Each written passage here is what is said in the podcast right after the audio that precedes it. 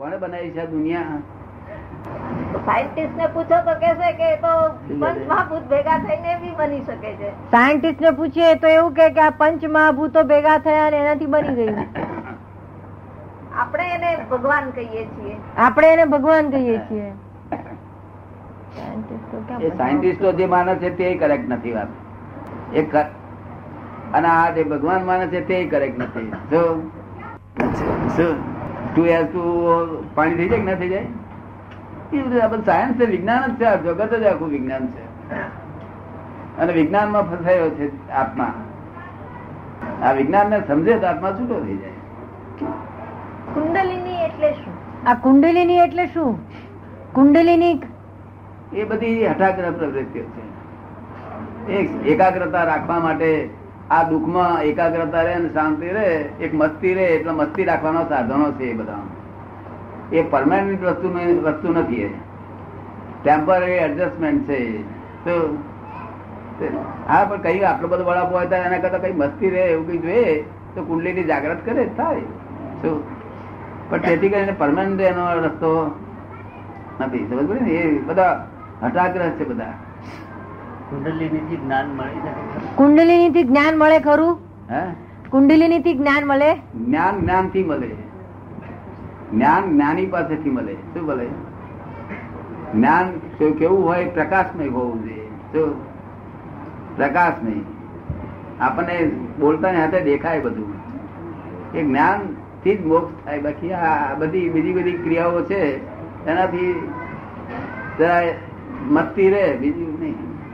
બીજી એકાગ્રતા કરે છે ચક્કરો ની એકાગ્રતા કરે ચક્કર ઉપર બોલે છે ને એકાગ્રતા? એ બધી મસ્તી રે પણ જ્ઞાનનું રૂંધન કરે છે ઉડતું. જ્ઞાન બાજુ રહી જાય છે. જ્ઞાન જ કરવા જેવો માર્ગ ધોરી માર્ગ જ્ઞાન માર્ગ છે.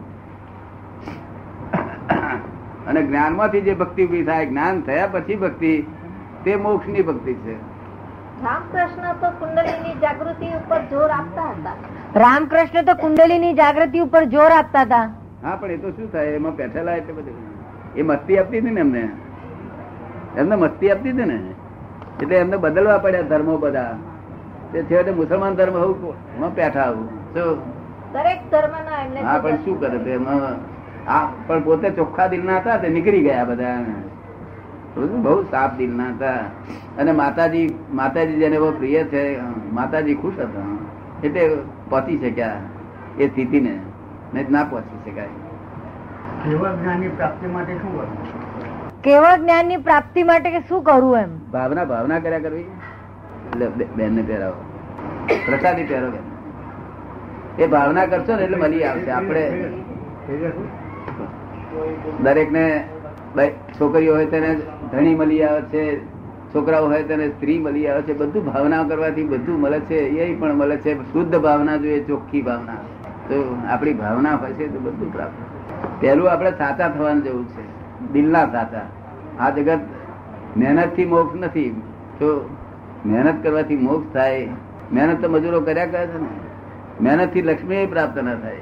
એ તો મજૂરો કરે જ છે ને. બધું પુણ્યનો, પુણ્યથી લક્ષ્મી અને પુણ્યથી મોક્ષ. પુણ્ય પુણ્ય છે તો તમને સંજોગ ગુરુ નો ભેગો થાય, નહીં તો ભેગો ના થાય. આ સમજો આ છે ને. એટલે પુણ્ય એટલે સારું કરવું અબલાઇઝિંગ નેચર રાખવો લોકોને હેલ્પ કરવી એનું નામ પુણ્ય. કારણ કે બધા જીવ માત્રમાં God is in every creature whether visible or invisible એની અંદર ભગવાન રહેલા હોવાથી ઇનવિઝિબલ ક્રિએચર કે વિઝિબલ ક્રિએચરની જોડે તમે સારા સારી રાખો ને સુખ આપો, તો તમારું પુણ્ય જ બંધાય. અને આને જો દુઃખ આપો તો પાપ બંધાશે બસ આટલો જ મેળ છે. ભગવાન જ બેઠા છે. આપની અંદર ભગવાન છે. તમને દેખાય નહીં? તમને દેખાય છે? ભગવાન તમારે દેખાય છે. એ દિવ્ય ચક્ષુથી જોઈ શકે આ ચક્ષુથી ના દેખાય આ ચામડાની આંખથી. આપ મૂર્તિ પૂજા માનો છો? આપ મૂર્તિ પૂજામાં માનો છો? મૂર્તિ પૂજા કેવું? મૂર્તિ પૂજા હિન્દુસ્તાન મોટા મોટું વિજ્ઞાન છે. શું છે?